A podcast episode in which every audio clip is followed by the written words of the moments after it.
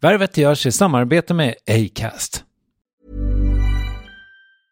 Many of us have those stubborn pounds that seem impossible to lose, no matter how good we eat or how hard we work out. My solution is PlushCare.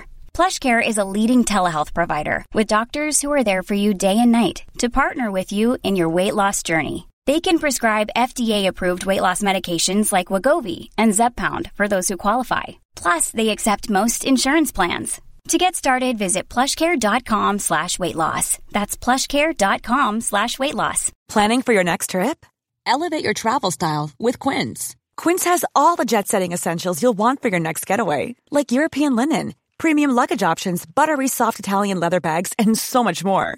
And is all priced at 50 to 80% less than similar brands. Plus, Quince only works with factories that use safe and ethical manufacturing practices. Pack your bags with high-quality essentials you'll be wearing for vacations to come with Quince. Go to quince.com slash pack for free shipping and 365-day returns. Värvet sponsras av SAS Eurobonus och SAS Eurobonus Mastercard. Och det här är ett budskap som jag tänker kan vara bra för den som antingen gillar guldkant på till exempel tillvaron eller för den som gillar att slå två flugor i en smäll. Om jag tittar på vad jag gör av med under en dag så är det typ 85% mat. Kanske tar jag en kaffe ute och relativt ofta unnar jag mig en lunch men framförallt så handlar jag middagskäk och det blir nästan alltid ungefär 327 kronor. Och jag är förvisso med i alla mataffärers kundklubbar så jag får väl något slags luddig poäng på mina köp, men får jag poäng på allt, överallt? Jag får ju inte det och det är dumt, för visst, Eurobonus kan användas till resor, lounger och uppgraderingar men otroligt mycket mer, som att bo på något av de 250 000 anslutna hotellen som finns att välja mellan. Perfekt om man vill ha en staycation med sin partner eller så. Och just nu, mellan 23 april och 5 maj, får du 5 000 Eurobonus extra poäng om du ansöker om ett SAS Eurobonus Mastercard kreditkort. Kreditkortet som ges ut av SEB Kort Bank AB, där effektiv ränta är 19,27 procent vilket exempelvis blir 47 108 kronor om du använder 40 000 i kredit i ett år. Men det är förstås inget tvång att utnyttja krediten. Få poäng på allt överallt och du börjar på SAS Eurobonus Mastercard.se. SAS Eurobonus Mastercard.se.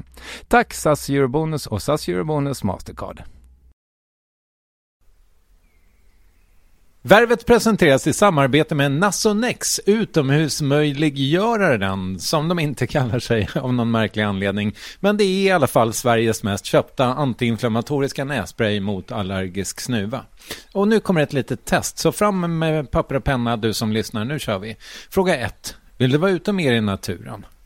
Fråga 2. Sitter du framför en skärm lite för mycket? Fråga 3. Är du allergisk? Om du har svarat ja på någon av frågorna så tycker jag att du ska bege dig till beanoutsider.se. Jag vill för övrigt poängtera att Nasonex nässpray är ett receptfritt läkemedel från 18 år för behandling av symptom vid säsongsbunden och perenn allergisk snuva.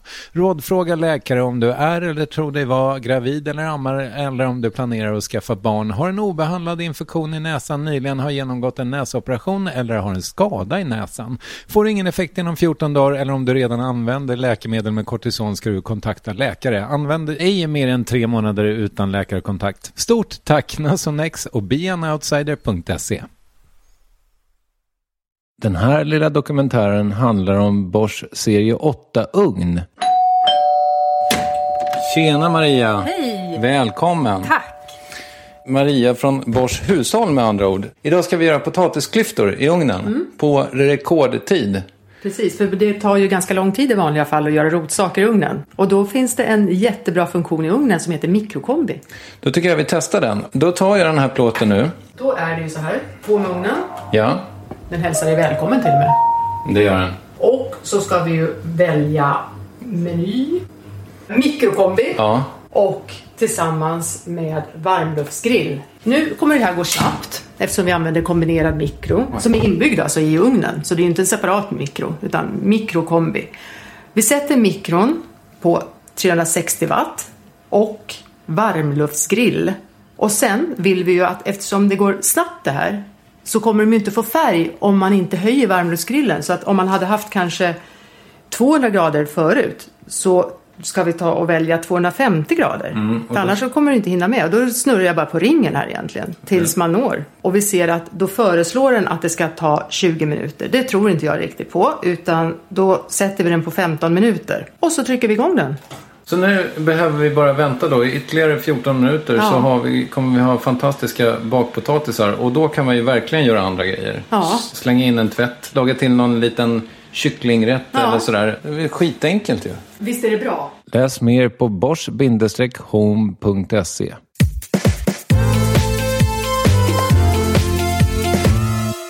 Jag kunde ha suttit i en så här Stephen Hawking-stol eller varit död.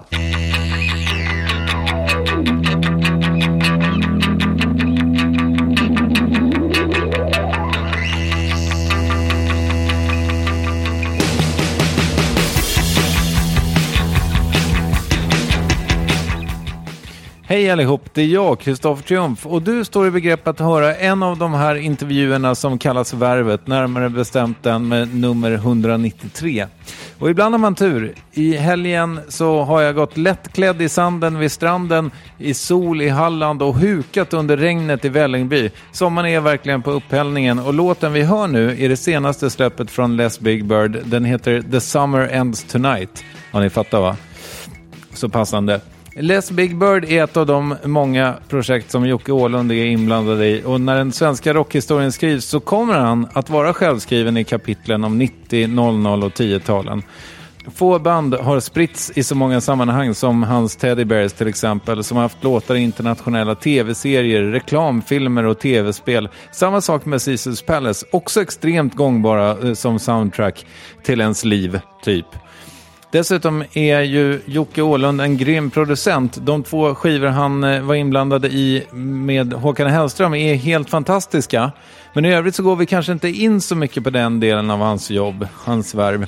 Vi kommer inte heller att tala så mycket om att han på 90-talet gjorde musikvideor och sådär. Eller det faktum att han var med i Knesset ibland på den tiden också. Ja, han var liksom coolast i stan på 90-talet och är det fortfarande. Otroligt. Men eh, hur som helst, vi hinner med att prata om väldigt mycket annat. Och om en eh, knapp timme så får vi eventuellt ett halvt skop eh, om Håkan Hellström. Eller det får vi inte, men vi får heller inte inte ett skop om Håkan. Och så nämner Jocke Space Lady och det där är ett exempel när det är så himla bra med Acast-appen för med den hamnar man rakt in på en låt med San Franciscos något kreddigare och coolare svar på Eilert Pilarm eller något. Ja, det var kanske en konstig liknelse och en smal referens. Ehm, och när jag ändå är inne på mina brister så vill jag säga att jag om cirka 50 minuter blandar ihop orden låt och skiva utan att märka det. Ja, men det gjorde jag sen. Så, Dags för sångaren, basisten, gitarristen, artisten, producenten, stilikonen Joakim Jocke Åhlund. Varsågod.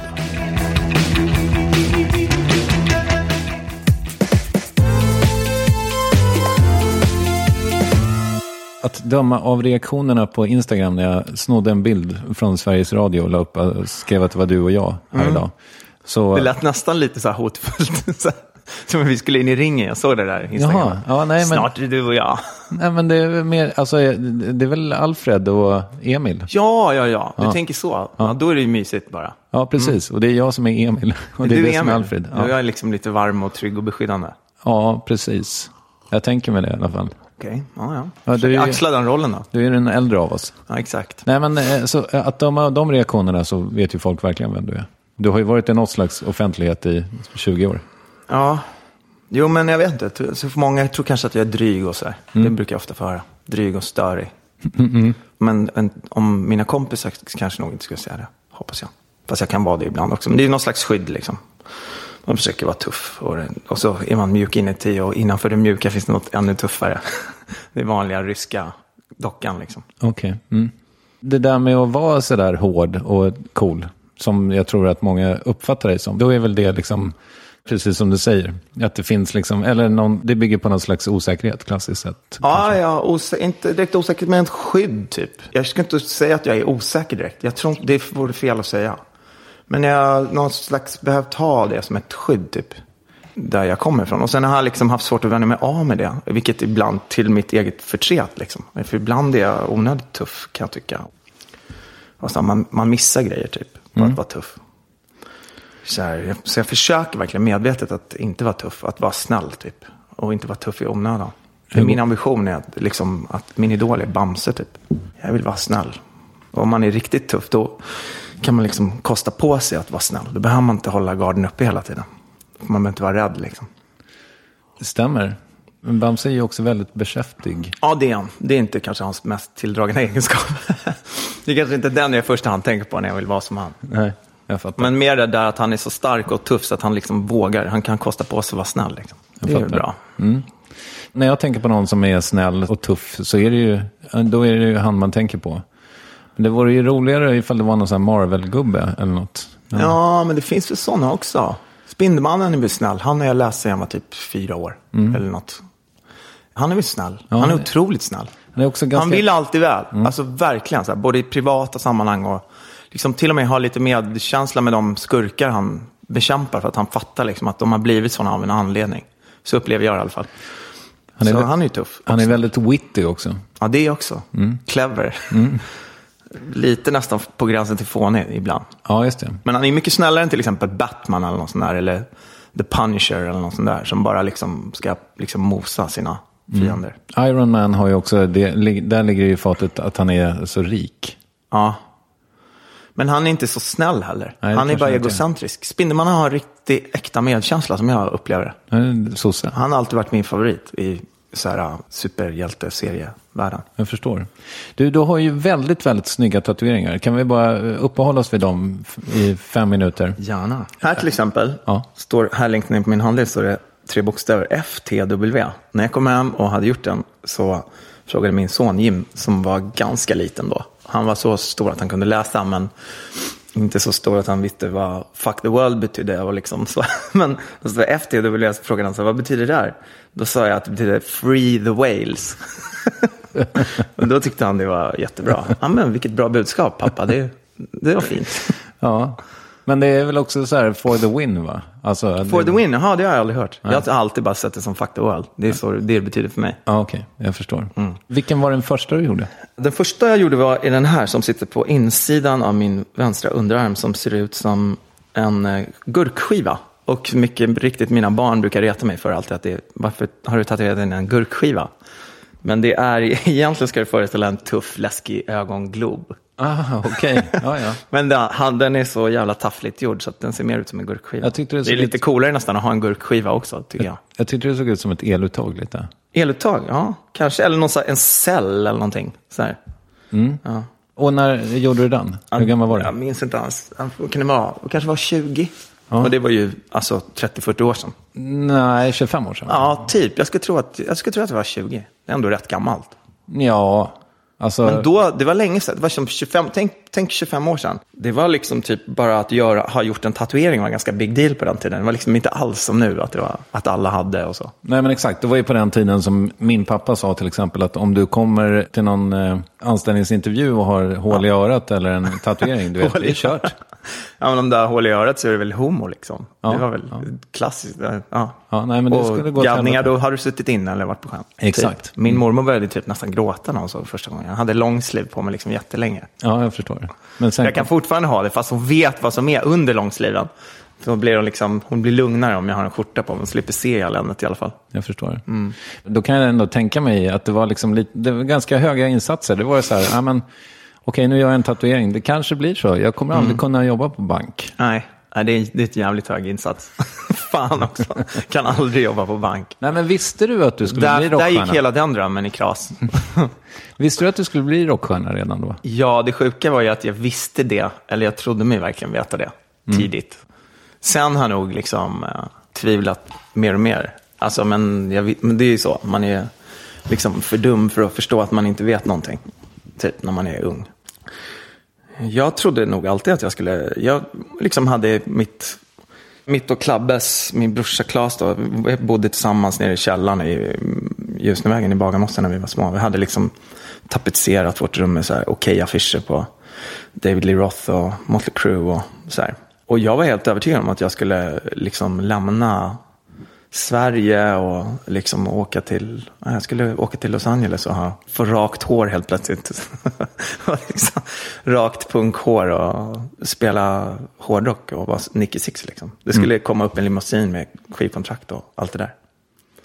Det har ju lite varit så också, det är det som är så sjukt. Alltså, jag menar, man ser på det på ett annat sätt. Alltså, det är ju, men jag har åkt i limousiner och, och haft, eh, skrivit på skivkontrakt och varit på liksom, gubbars kontor och fått förskott. Och, det har ju liksom lite hänt, men det, man, det ser inte riktigt ut som man tänker att det ska göra. Eller man, känner, man uppfattar det på ett annat sätt helt enkelt när man blir lite äldre.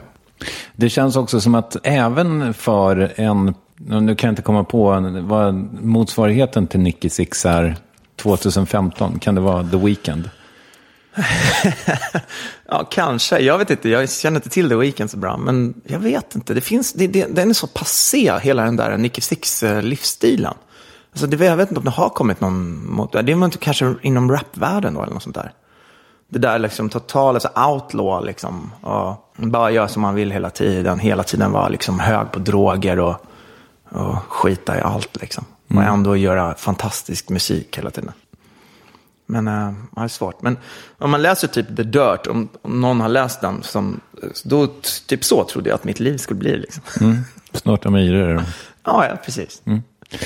Var kom den idén ifrån då?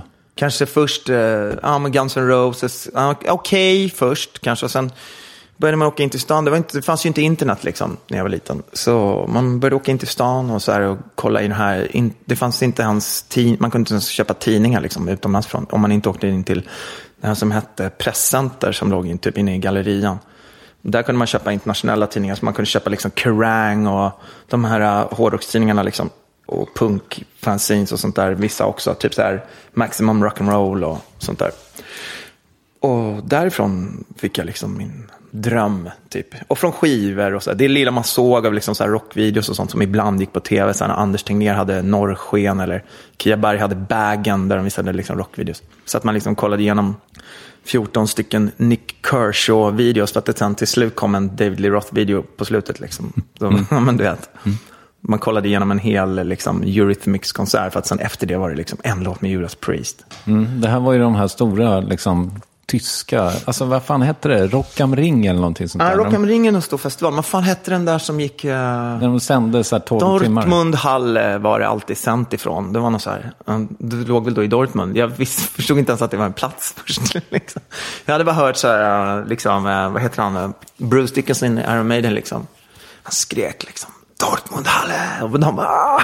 Så jag trodde det var till, liksom, vi hade en sångare i vårt hårdrocksband som vi hade liksom, i högstadiet. Som brukade skrika så här, ah, mellan låtarna. I mellansnacket så skrek han så här, San Antonio! Bara för att liksom, han trodde det var något häftigt hårdrocksord. Men för, att- för att vi hade hört det liksom, på en liveskiva när Iron Maiden spelade i San Antonio. Men vi fattade inte att det var en stad först. En fråga till bara. Vilken Mhm. var den senaste tatueringen du gjorde? Ja, fan inte riktigt. Jag måste Du tänka har gjort efter. väldigt många ser jag. Jag har kanske en, en av de senare i alla fall kan vara en jultomte som jag har på ryggen. Som flippar the bird. Han ger fingret och så säger han oj. Den är ganska sen. men jag du- tror att det kan vara den senaste. Ritar du dem själv eller vad är frågan? Nej, jag brukar hitta, nej jag har inte ritat, jag tror inte jag har ritat en enda av de här själv faktiskt. Men jag har hittat dem på olika ställen. Så här. Men jag brukar sällan göra så att jag går dit och liksom låter tatueringsartisten, eller brukar, jag har inte på med det här längre. Det är barnsligt, jag har vuxit ifrån det, men brukar det. Jag brukade mest hitta som en grej som inte kändes så tatueringsaktig. Nej, just det. Mm. Utan så här, den här är rolig, den kan jag ta. När gjorde du den senaste? Tomten? Jag kan säga fel nu, för jag kör inte med så mycket, jag har inte så minnes. Den här är nog rätt sen också. Här gjorde jag mitt bands namn här Mm, uppe på axeln där. Leslie Bird. Frans har en likadan va? Ja, han har en likadan någonstans. annars. Och- Så den kan nog också vara rätt sen. Men det är två, tre år sedan kanske, skulle jag Så- tro. Kanske mer. Om man ska hålla på att tatuera sig, då kan man hålla på till man är 42 ungefär. Sen, Jag har så många nu, så det finns liksom ingen... Alltså, det, hade jag inte haft någon nu, då hade jag inte skaffat någon heller, tror jag. Mm. Men nu har jag så många, det är ju liksom inte att hyvla bort dem längre. Det är förbi det stadiet, så det kan lika gärna... Ja, jag vet inte. Ibland blir man sugen så här. Det är ju kul, man får en liten adrenalinrush när man, när man gör en tatuering. Som sitter i. Liksom, ju fler man gör, desto kortare sitter den där. Att när, i, I början, den här gick ju, den första gurkskivan här, gick jag och liksom tittade på så här, liksom, så här, när jag höll basen, så här, du vet, så kollar man ner, ah, coolt, den syns där nere, du vet, så här, kunde man titta på i flera veckor. Liksom. Mm. Nu går det typ kanske en, två dagar, så har man glömt bort att den sitter där överhuvudtaget. Liksom. Det är så jävla svårt också att titta på tomten i, på ryggen. Ja, den sitter, jag glömmer bort vilken sida den sitter på, för den sitter liksom på ena bilringen här bak. Men jag vet inte liksom vilka. Spiken av bilring. Du ju, har ju tränat väldigt mycket jag förstått. Hur har det gått till? För du har ju, jag har ju sett dig på någon bild i bara överkropp. Aha. I bara överkropp. Så du, så du kollar på bilder på mig naken? Mäktigt. Ja. Ja, ja. Men eh, hur gick det till? Nej, jag har inte tränat så mycket, men jag har råkat ut för en olycka. Det är typ det jag gör nu. Jag har inte tränat typ hela mitt liv. Men jag råkade ut för en olycka för några år sedan när jag bröt nacken. Och sen dess så tränar jag lite grann för att liksom inte få ont i ryggen. Det är mer det. Mm. Det är liksom inte så här att jag är någon träningsfreak. Så. Jag tycker inte om att springa och jag tycker inte om att få uh, puls. För jag vet inte, jag gillar inte det. Men uh, jag tränar liksom för att förebygga att jag ska inte få liksom ont i ryggen eller problem med nacken. Liksom. Gymmar du då eller? Ja, typ. Fast med en tränare som gör liksom moves med mig som är liksom lite special för, för det. Så att jag inte ska... Ja, du vet, han kan. Jag kan ingenting. Mm. Men han vet liksom, gör den här så att jag inte skadar mig mer eller förvärrar. Utan tvärtom, så bygger upp lite muskler runt om liksom, ryggraden som stöder upp och så. Men jag vet inte, jag kanske har eh, bra förutsättningar från början att inte, du vet. Jag försöker inte bli tjock, det är mest det det handlar om. Men bryta nacken låter ju sjukt allvarligt. Ja, det, var inget, det är ju negativt. Det är inget jag rekommenderar. Nej. Uppenbarligen skadades inga nerver eller? Nej, det gjorde inte det, tror jag. Jag har liksom inga direkta men av det. Jag har, jag har ett litet diskbrock nu. Liksom där. Som har blivit när det liksom växte ihop igen så har det liksom blivit lite knaggligt där. Och det har blivit en liten diskbrock som ligger och liksom trycker lite. De här nerverna, det går nerver genom ryggraden och så ut liksom i armarna. Allting börjar liksom i hjärnan och så går det ut i ryggraden. Och, det blir liksom, och sen förgrenar det sig ut i övriga lemmar. Men min ena, min vänster arm är lite så här sockerdricka i tummen och pekfingret typ hela tiden. Okay. Sen något år tillbaka. Men det är typ det enda menet jag har. Och det är, kan du spela ändå? Ja, ja. Mm. Det, det, går faktiskt bra. Jag känner inte riktigt av det. Det är inte så att det förhindrar rörligheten. Det är mer att det känns lite märkligt. Men nu är också, man vänjer sig. Mm. Nu är jag vant med vid det också. Liksom som att du har suttit, som att det är lite domnat så här. Sockerdricka liksom hela tiden.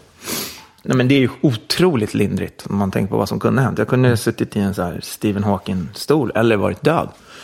Så det var ju råflytt. Hur gick det till? Jag rasade ner för en trappa i min studio. Ah, wow. Jag var där och... Uh, är det här så barn, barnvänlig podd eller? Får man, får man säga saker? Jag var typ full. Du får säga det vad du vill. Jag var berusad. Mm. Jag, jag, säger det som jag inte, verkligen inte rekommenderar det. Men jag var berusad och hade lite efterfesta med några kompisar i studion efter vi hade varit ute. Och sen så var det en av mina kompisar som skulle, han hade varit ute och köpt cigg och skulle komma tillbaka. Så skulle jag springa ner för trappan och öppna till honom. Och så hade jag Clarks på mig och de är hala och dåliga och har på vintern. Och så halkade jag. Sen eh, typ minns jag inget mer. Men jag föll ju ner då i trappan och ramlade där och han hittade mig när han kom tillbaka. Och sen vaknade jag på ett eh, sån här, en, vad säger man, operationsbord. Typ, fast jag skulle inte opereras. Men jag, liksom på rygg på ett sånt där bord med en lampa i facet och massa läkare runt mig. Typ. Mm, det var en rätt eh, speciell upplevelse. Ja. Och hur lång tid hade det gått då? Det vet du inte. Det vet jag inte. Någon timme, några timmar. Ja, okay. Alltså jag hade ju tur, alltså det var folk runt mig som direkt liksom ringde ambulansen och sånt där. Och mm. typ tog hand om mig. Så Ja, men det var läbbigt. Hade de flyttat på dig där då? Nej, jag började ju liksom kvickna till. Det var det som var så obehagligt. det här är ju helt hemskt. Jag ryser typ själv när jag hör det. Men, men jag liksom hade börjat kvickna till, typ. Först var jag medvetslös, sen började jag kvickna till och började liksom yra runt och började försöka röra på mig och sådär. Men då var min kompis Luciano, som tur var, så klok så att han liksom fick mig att ligga ner och inte röra mig förrän de kom dit och hämtade mig. Uff, ja. ja, men, eh, men det gick bra. Jag är här nu. Mm. Men det mest, jag har sjukt dåligt samvete för den här grejen för att jag liksom utsatte typ mina närmaste för det. Mest det faktiskt. Att så här, ja men du vet, barnen och alla som blev oroliga. Och eh, det känns ju lite dåligt, mm. typ. Men det var en olycka. Det var ju liksom Faktiskt. Ja, men jag, om man får dåligt samvete för att jag var full. Hade jag varit inte full, då hade, jag liksom, då hade det bara varit något. Men har, nu har man lite dåligt samvete för att man var full och att jag tänker att det orsakade det. Fast, ja, men det är synd. Jag ber om ursäkt till alla som blev ledsna när det där hände. Hur lång konvalescens hade du? Jag hade en sån här jävla krage, du vet, eh, plast. Nackkrage från liksom eh, nyckelbenet till eh, hakan liksom sådär. Som eh, stöd, den hade jag i fyra månader. Och, alltså dygnet runt, sov med hela faderullan. Ja, wow. Men en sjuk grej som var när jag under konvalescensen var att jag, jag tyckte det var ganska skönt. För att jag var så totalt satt ur spel. Alltså det var ju liksom inget snack om saken att jag bara skulle vila. Liksom, vad har hänt? Jag, jag har brutit nacken. Och jag kunde inte jobba, jag kunde inte... Jag, det är liksom ingenting förväntades av mig. Och det tyckte jag var sjukt skönt. Jag har typ inte upplevt det innan eller efter i livet. Att jag kunde, så här, jag kunde verkligen slappna av. Jag låg mest hemma och typ käkade bakelser och kollade på The Wire. Liksom. Drömliv. Om man bortser från vissa grejer. Ja. Och så kom folk och hälsade på och så här. Och snälla vänner, oroliga och så där. Så Prata, fika lite. Sen när jag ledsnade på dem så kunde jag säga så här. Ah, jag känner mig lite trött nu. så gick de. Ja. Fast jag tänker att även kolla på tv med en sån jävla liksom fixerad. Alltså det, kan Ja. inte, det måste vara lite jobbigt att man... Men jag hade inte ont. Nej. Det var det som var så märkligt. Det gjorde liksom inte ont. Fast du hade ingen rörlighet. Det är mitt första benbrott ever. Jag har inte brutit något annat ben innan. Men jag tänkte liksom att så här, det gör nog ont. Så här, men det var inte, i och för sig hade jag lite painkillers och så där i början. Men det var liksom inte smärtsamt. Om det var mer så här, kanske lite obekvämt så här, du vet. Och om man är som jag dessutom alltid har myror i brallan och liksom svårt att sitta still. Men det var något som gjorde mig lite lugn med det där. Alltså jag var tvungen att liksom lugna ner mig. Kunde du gå promenader och sånt? Eller? Kunde jag nog, Men det sket vi men jag tror inte jag kände mig så taggad på det. Jag var, som jag minns det i alla fall, så var jag mest bara sängliggande, eller soffliggande. Vad var det här? Ett par år sedan? Eller? Ja, det var nog fyra, fem år sedan. Ta inget sånt där liksom, på för mycket allvar när jag säger tidsangivelser och sånt. För det är inte min starka sida. Nej, jag fattar. Det kan vara tio år också, eller två. Och sen då? Och liksom efter fyra månader med stödkrage? Mm. Hur var det att få bort den? Liksom? Då tog jag bort den och sen började jag typ köra igen. Vi, ja, vi, vi har ju så här med mitt, min orkester, vi har ju så här Tedbergs huvuden på oss med, som, ja, med stora björnmasker liksom. Som sitter monterade på huvudet liksom. Som en hjälm eller någonting. Jag tror jag började köra med den ganska snabbt efter. Ja, bara åt, tyckte det var skönt att komma tillbaka till det normala. Och så började jag träna lite då, sån här, någon slags konvalescensträning, eller vad heter det? Sjukgymnastik. Aktiv. Men det var inte riktigt sjukgymnastik, för det lite mera än så. Alltså men med någon slags sjukgymnastiksyfte i alla fall. För att det är töntigt med sjukgymnastiken? Nej, inte töntigt alls. Mycket mindre töntigt än vanlig träning egentligen, tycker jag. Men bara fast svårt. Det är så jävla svårt. Nu ska vi sitta typ och göra världens minsta rörelse. Så här. Typ om du har ont i handen så ska du så här, höja handen en centimeter lugnt och sen sänka. Alltså det är, det är liksom inte någonting som... Det känns inte som att du tränar. Det känns bara som att du sitter och gör någon larvig rörelse. Det är svårt med Ja. mitt temperament. Typ. Det passar inte riktigt. Men bryta nacken är ju ändå, liksom, det är ju ändå... Men jag känner mig stark ändå. Det är det, men som det- är så konstigt. Det är ändå skadornas Rolls Royce. Liksom. Ja, det är det fan. Det är det fan. Jag känner en annan kille som också har gjort det. Martin. Martin Renck. Han har också gjort det. Ja, jag vet vem det är. Mm. Han gjorde det någon gång. Han spelade fotboll i USA. Amerikansk fotboll. Men det är nog den enda. Martin Renck, håller han på att breaka lite som musiker nu eller? Det hoppas jag. Men det har i så fall undgått mig. Jag vet inte riktigt. Ja, han var med på... Jag vet att han håller på att göra massa grejer så här, som alltid är coola. Men det är väldigt underground liksom. Han var med på Titios låt Solna, vet jag. Ja, just det. Just det. Ja. Men det var ett tag sedan. Det var typ ett år, något år sedan den kom ut. Eller något sånt där. Ja, men han är ju grymt duktig. Så det vore välförtjänt i så fall. Hoppas det. Speaking of which, vad gör du just nu? Liksom? Vad är din Musikmässigt. ja, jobb? Vi har just gjort klart en Teddybears-skiva. Och det känns jättekul. Den kommer släppas i oktober. Så i oktober, jag kommer inte ihåg vilket, det kan vara sjätte. Sjätte dyker upp så här. Som en dimma i mitt huvud. Kan vara det. Ja. Och det känns jättekul. Vi har jobbat länge med den och nu är den äntligen klar.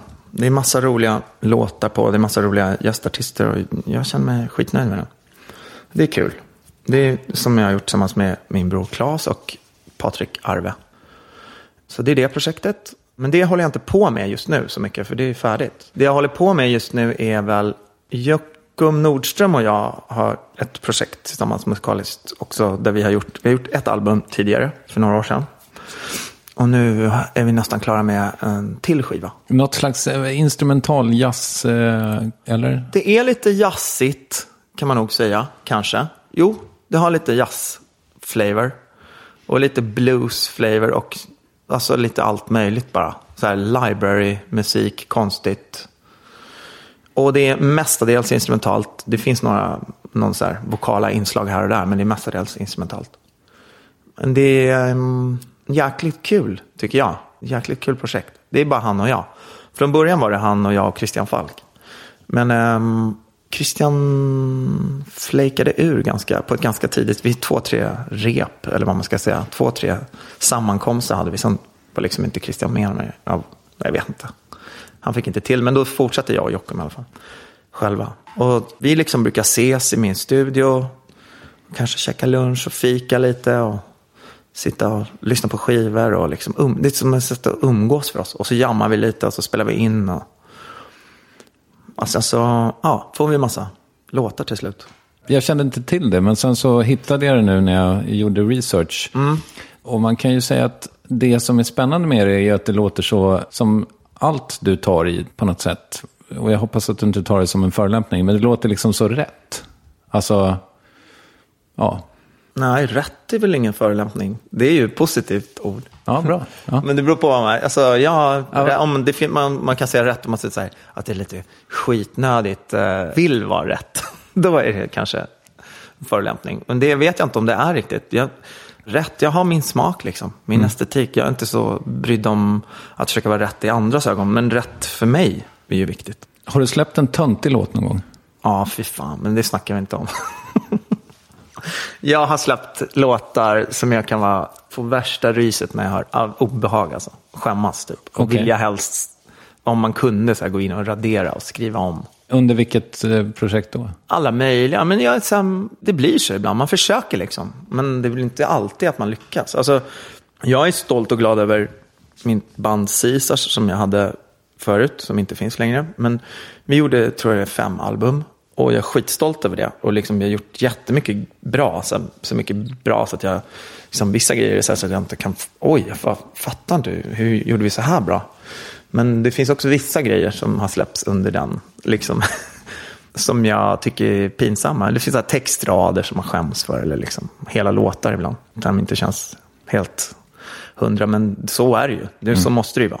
Alltså om man alltid ska försöka vara safe så blir det ju sjukt boring antagligen. Man måste försöka. You got a sin to get saved eller någonting. Ja, men typ kanske. Och Le Big Bird då? Jag säger less. Alla får säga som de vill. Ja, men, men det är lite Just det. fransk, engelsk bullshit-blandning. Eh, Min research gjorde ju faktiskt, det var därför jag skrev S med stort S. Så att jag skulle komma ihåg att säga det. men Less Big Bird, ja. Där håller du också på med. Ja, vi har inte riktigt så här. Vi är lite i ett stadium just nu när vi eh, håller på, kanske väljer ut vilka låtar vi ska börja jobba med. Sådär. Men vi, vi ska dra igång och göra ett nytt album. Det ska bli skitkul, tycker jag. Vi ska försöka få klart det innan jul, typ, är tanken.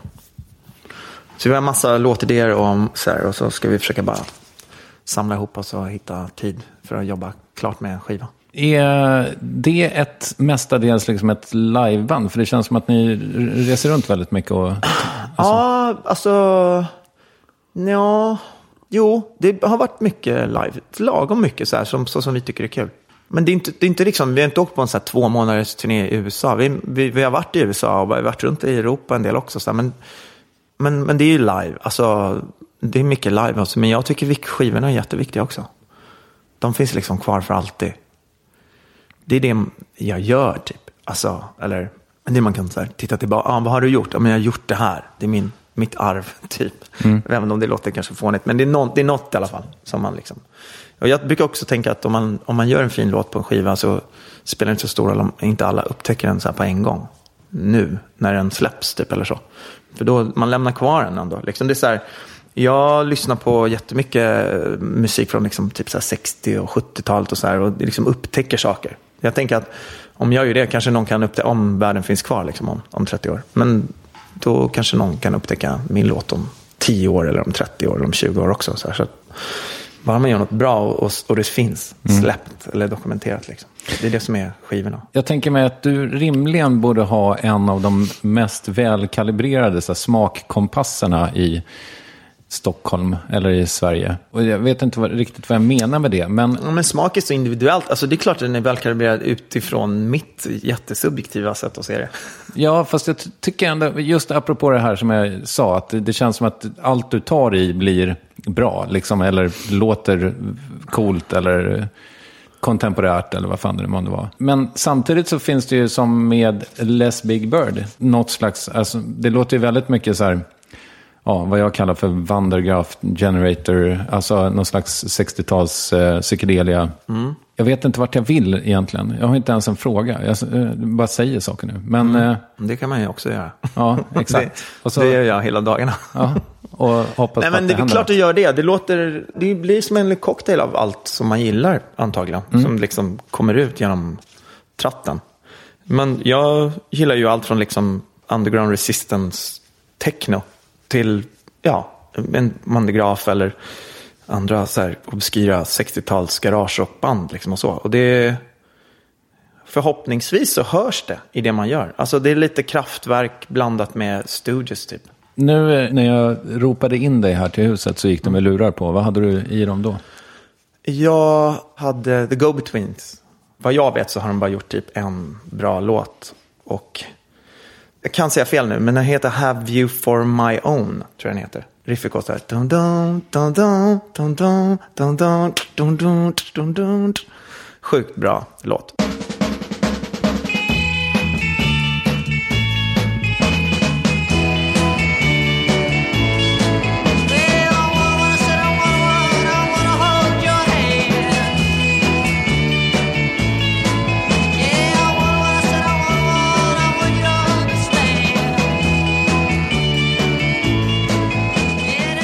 Och den är ju typ från, skulle jag gissa, kanske 66. Något sånt här. Jag förstår. Mm. Mm. När du berättar vad du gör, är du färdig förresten? Nej, nej, det är mycket mer. Ja. nej, inte mycket kanske, men vad har jag sagt? Jag har sagt Jockum, jag har sagt Les Big Bird. Jag ska säga att... Eh, Teddy Bears. Mm. Ja, Teddy Bears. Jag håller på med en skiva tillsammans med Björn Yttling också. Vi har ett projekt som heter Smile. Okej. Okay. Och vi har också släppt en skiva tidigare som heter A Flash in the Night. Efter den där gamla, vad heter de svenska, heter de Service eller Secret Service? Secret, Secret Service, heter de. Mm. Mm. Snodde deras titel där, tyckte den var så cool. Det hette vår förra skiva, men nu håller vi på, vi har gjort en uh, ny skiva igen. Som vi ska försöka färdigställa också. Mycket som ska hända nu innan, innan det här året tar slut. För den ska också ut? Ja, den är nästan färdig. Vi brukar typ, eller så, så som vi har jobbat med det projektet, är att det är Björn och jag och vi har känt varandra typ i jättelänge. Ända sedan han började spela keyboards med Caesars, liksom, på, som vår liksom, turnémusiker. Så. Och sen så har ju han sitt eget band, Peter Björn och John, och skriver, producerar massa saker till alla möjliga andra som jobbar med Primal Scream och Lykke Li och allt möjligt sånt. Han är superduktig. Och så spelar han ju tennis jämt. Jag vet inte om du har kört tennis, men ni, ni brukar köra, du kör tennis också. Exakt. Ja. Har ni mötts någon gång? Nej, han är alldeles för bra för mig. Han är så helt obsessed med tennis. Han kör ju typ så två timmar varje dag tror jag. Ja, om du visste hur många gånger jag har refererat till Hans liv. För att jag skulle vilja kopiera den grejen nämligen. Ja. Men kanske inte just med tennis. Men Nej. jag är så inspirerad av det. Att ja, han... men jag håller med. Mm. Han, han, den där målmedvetenheten. Han har liksom, nu vet inte jag om det här är helt sant, men bilden är fin i alla fall, hur som helst. Att han har liksom blockar av två timmar varje dag för sin passion i livet, en av sina passioner i livet som han tycker är viktig, tennis. Så därför lämnar han sin dotter på dagis eller skolan. Sen går han och spelar tennis två timmar. Och sen kan han börja jobba. Jag tror att det är typ att han har sagt att klockan 11 eller klockan 12, från dess liksom, kan han börja jobba. Och så jobbar han bara fram till, om det är sex på kvällen eller sånt där. Sen är han med familjen. Det är exakt så jag berättar. Det är så coolt. Mm. Det känns så här, inte vet jag, så här Shaolin-munksaktigt, målmedvetet och mm. det är grymt. Men du har inte tillämpat det? Jag är mer strulig och patchworky. Jag är så här, skulle vilja ha den typen av ordning. Men jag gör liksom lite här och lite där och så. Men jag får ändå känslan av att jag får en, en hel del gjort. Du har flera barn va? Ja, jag har massor. Jag har tre egna och ja. en som jag räknar lite som min. Okej, mm. bonusbarn. jag förstår. Jim som är 20 nu, helt overkligt, vuxen man typ. Och eh, Alma som är 17. Och sen har jag Julie som är 7 med en annan kvinna. Och sen så har jag även Alfons som är mitt bonusbarn. Okej. Som är mitt mellan Julie och Alma. Det är Ja. grymt. Ja, Fantastiskt. men det är... Mitt coola gäng. Mitt bästa crew. Jag tycker ju Ålundarna verkar så himla... Ni verkar vara en så här härlig familj att vara, vara en del av. Är det så? Ja, låt oss säga det. Låt oss inte, låt oss inte utveckla det längre. Det här tror jag jag pratade med, med Claes också när han var här. Men det, för det känns ju som att ni är, ni är fyra barn. Alla väldigt eh, liksom, duktiga på det ni gör. Två musiker, en filmproducent, en illustratör. Typ. Kon- Slash konstnär. Och även lärare. Ja. Glöm inte det. Nej. Det är nästan det fetaste hon gör. Verkligen. Ja, Det är ju ett otroligt coolt jobb. Men kommer det med ett pris att vara så duktiga som ni är? Nej, inte just det tror jag inte kommer med ett pris. Alltså, i den mån vi nu är så himla duktiga. Men... Nej, svårt att säga. Alltså, samtidigt som jag inte vill typ dra för stora växlar på det. Men visst, i viss mån kan man väl säga att vi är duktiga. Eller jag är stolt över alla mina syskon. De är jättegulliga, men det är ju viktigare typ att försöka vara en, en bra människa. En, det här är så jävla klyschigt, men att försöka vara en snäll och bra människa som Spindelmannen. Och försöka sitt bästa. Sen spelar det ingen roll om man jobbar på posten eller något. Liksom. Men alla har ju råkat hamna i så här, lite sådana där yrken som anses häftiga nu för tiden. Som har lite mer status typ. Men det tycker inte jag egentligen är så viktigt eller borde vara det. Jag vet inte varför det har blivit så. Det kanske, man kanske påverkar varandra lite också. Så här. Att när någon börjar hålla på med musik kanske man ser att det är en väg som man kan gå. Eller liksom så. Vi har ju allt på något sätt haft något så här konstigt eh, självförtroende. Jag har ingen utbildning i något jag håller på med egentligen. Jag har bara liksom tagit för mig, typ så här, trott på mig själv, så här, trott att jag kunde saker och bara börjat göra dem helt utan att vara rädd eller eh, så här, rädd för att misslyckas eller du vet så. Jag har bara kört typ. Och så har jag lärt mig medan jag har hållit på med det. Så man kanske har fått någon slags självförtroende i, i liksom modersmjölken eller vad man ska säga, hemifrån. Mm. Och var, vem kommer det ifrån? Men alla familjer har ju är liksom skeva. Eller kanske inte alla, men vår familj är det i alla fall. Även skev och konstig. Och liksom, det är inte bara härligt. Men det är, nog, det är mycket som är härligt. Alltså jag gillar alla i min familj jättemycket. De är jättegulliga. Men ibland vissa så sociala... Ja, men man hamnar ju också i vissa dåliga mönster. Det är, allt är inte bara hejsan liksom. Skriker ni på varandra? Nej, inte så. Mera passive aggressive. Okej. Och det hatar jag. Men det är en del av vår familj. Ni andra som lyssnar får fan ursäkta, men så är det. Det är lite dåligt. Vi kanske kan komma till rätta med det. Hoppas. Familjeterapi? Man får försöka, ja. Men ehm, jag, Jag ställ- älskar allihop, Ja, förstås. Vad härligt. Vem har du fått det där självförtroendet från då? Alltså jag vet inte, men jag tror att mina föräldrar har varit bra på att säga till mig att jag har varit duktig och liksom att så här, du kan och kör bara. Det går bra. Du, du är grym. Så, det har jag nog fått med mig liksom. Höll du på mycket med så här sport och skit innan du hittade musiken? Jag har aldrig varit så jävla sportig faktiskt. Jag spelade lite fotboll men jag var alltid sämst typ. Jag tyckte inte det var så kul. Jag var mer med också bara för att jag, jag tyckte nog inte det var så kul för att jag inte var så bra helt enkelt. Jag var nog mer med bara för att liksom mina kompisar som jag hängde med då var med i fotboll och då liksom hängde jag på, gjorde det de gjorde typ. Fast jag kände inte, det var inte riktigt min grej. Jag hade liksom Bagarmossens ingen IF. känsla för det. Ja, precis. Ja. Bagarmossen Bellevue hette vi ett tag. Det var två, jag tror det var två lag. Ett lag som hette Bellevue, ett lag som hette Bagarmossen som båda var ganska små så slogs de ihop. Så hette Bagarmossen Bellevue. Men ehm, Du slutade? ja, jag slutade sen efter ett tag. Ja, men jag, tyckte, jag fattade inte liksom, jag fattade inte riktigt fotboll. Jag var inte, det var inte min grej. Jag fattade inte offside-regeln liksom, under hela min karriär inom fotboll. Så jag låtsades fatta den. Ja, Så, så, så här, tränaren typ stod och skrek på mig så här, vid sidlinjen. Liksom. Jocke, offsiden, offsiden. Och jag bara, ja, ja visst. Och så bara sprang jag åt något håll helt planlöst. Liksom. Jag visste liksom inte, jag fattade inte Nej. hur den, och vågade inte fråga liksom. Jag tyckte det hade gått så pass lång tid. Om jag kan inte fråga nu liksom, då kommer jag avslöja att det har gått liksom två år här när jag har liksom fejkat att jag kan den. Typ. ja. Det fanns ingen annan du kunde fråga då? Så till slut var enda utvägen bara sluta lira. Jag kunde jag fråga någon polare faktiskt, jag vet. Men det, det låste sig för mig där. Nu har du googlat det, så nu vet du. Jag tänkte inte rationellt. Ja, nu har jag googlat det. Så nu kan jag stå där och skrika och offsiden. Är du färdig med de jobb du håller på med? Tror det. Ja, för jag... Kanske kommer på något annat sen. Ja, men jag tänkte- I alla fall med musiken. Ja, men för jag Jag har tänkte... lite andra så här, producentjobb och sånt där till andra också. Men det här är mina egna projekt. Vad, är det några... De är lite så här hemliga. Ja, varför tar jag ens upp dem om jag ändå inte kan säga dem? Skit i det. Mm. Scratch that. Jag förstår. Men som jag har förstått det också, du skriver väl reklammusik ibland? Mm, jag gör det ibland. För att eh, ja, det är ganska kul på ett sätt. Men det, jag gillar ju inte egentligen, jag är inte så förtjust i alltså, reklam eller kommersialism eller kapitalism. Alls, men det är ett kneg liksom. Jag tjänar inte skitmycket pengar på att göra en skiva med mig och Jockum. Eller mig och Björn Yttling. Sådär. Det är mer kostar pengar kanske? Ja, det gör ju det. Les Big Bird, samma sak där. Men om jag gör några reklamjobb då och då så kan jag finansiera det. Men vad då? Les Big Bird, alltså hur funkar det då? Alltså är du liksom, är det du som betalar dina bandkollegor för det? Nej, jag betalar inte dem.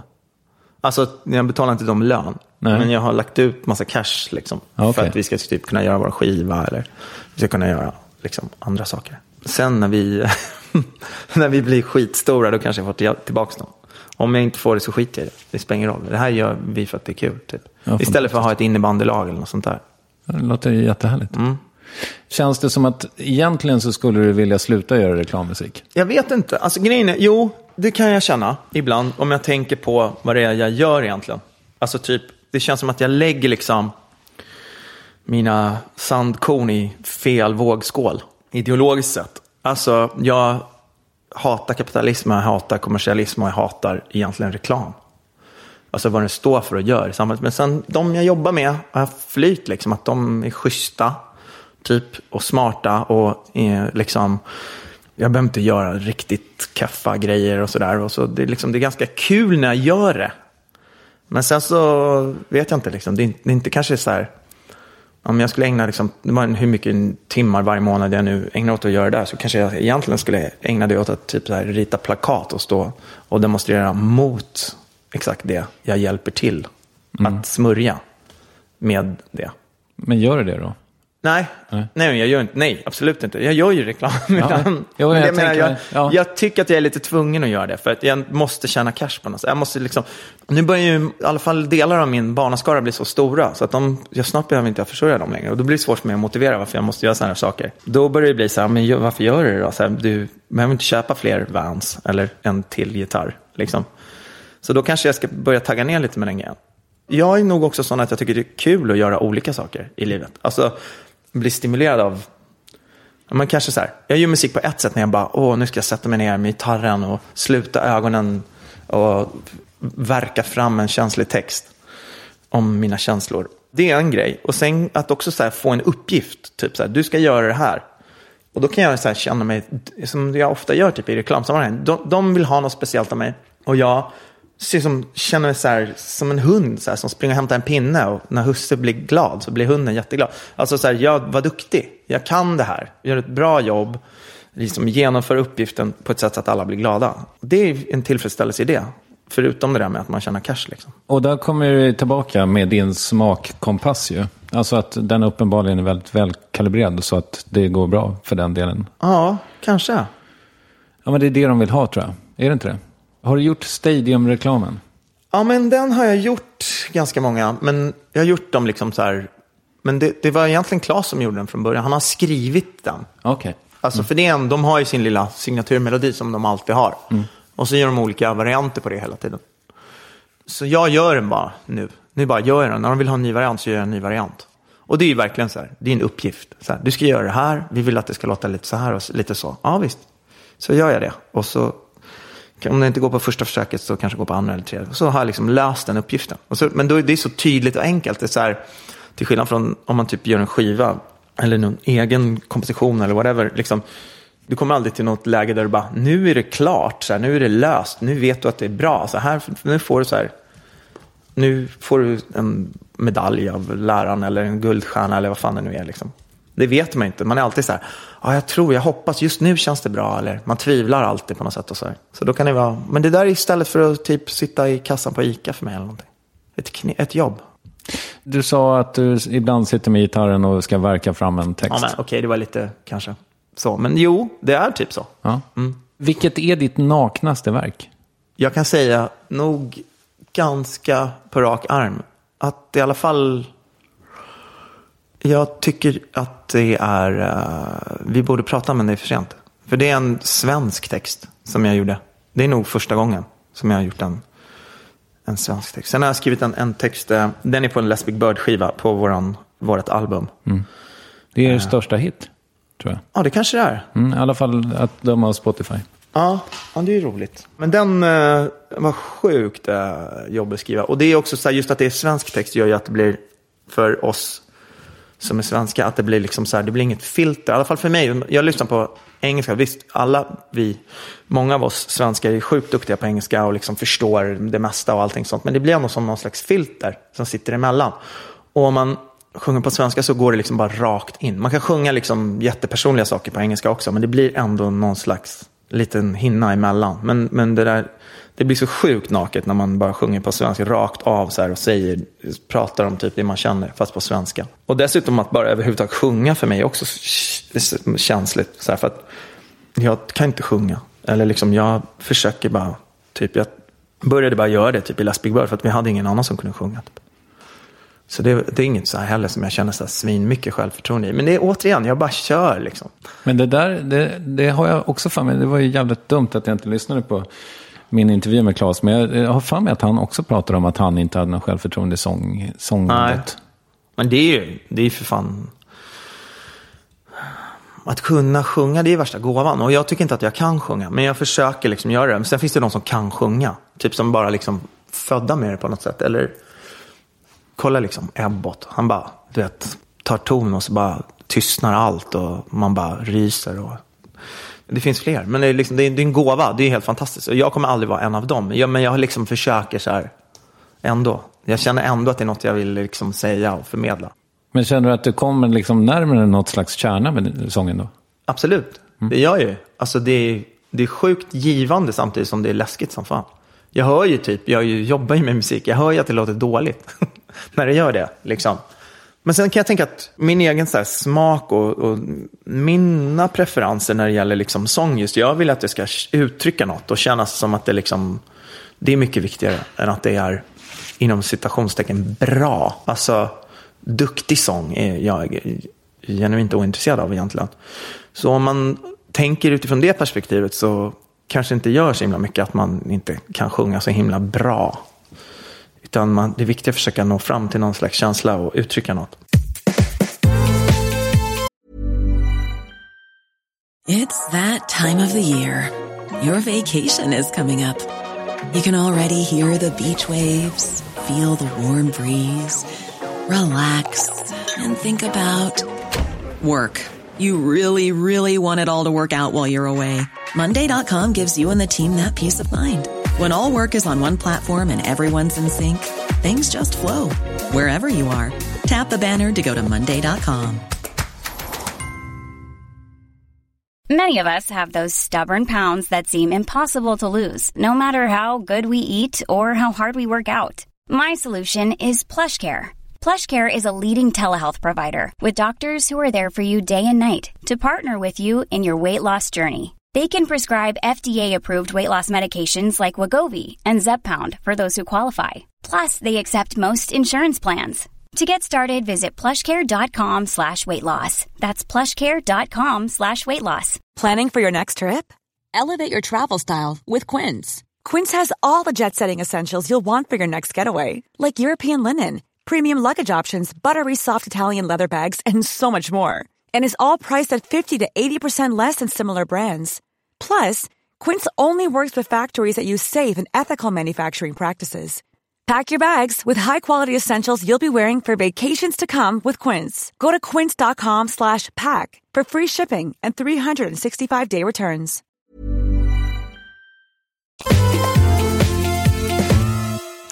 Du är ju också producent. Jag försökte pussla ihop dig med eh, Jakob Hellman. Hur gick det? Hörde du aldrig av honom?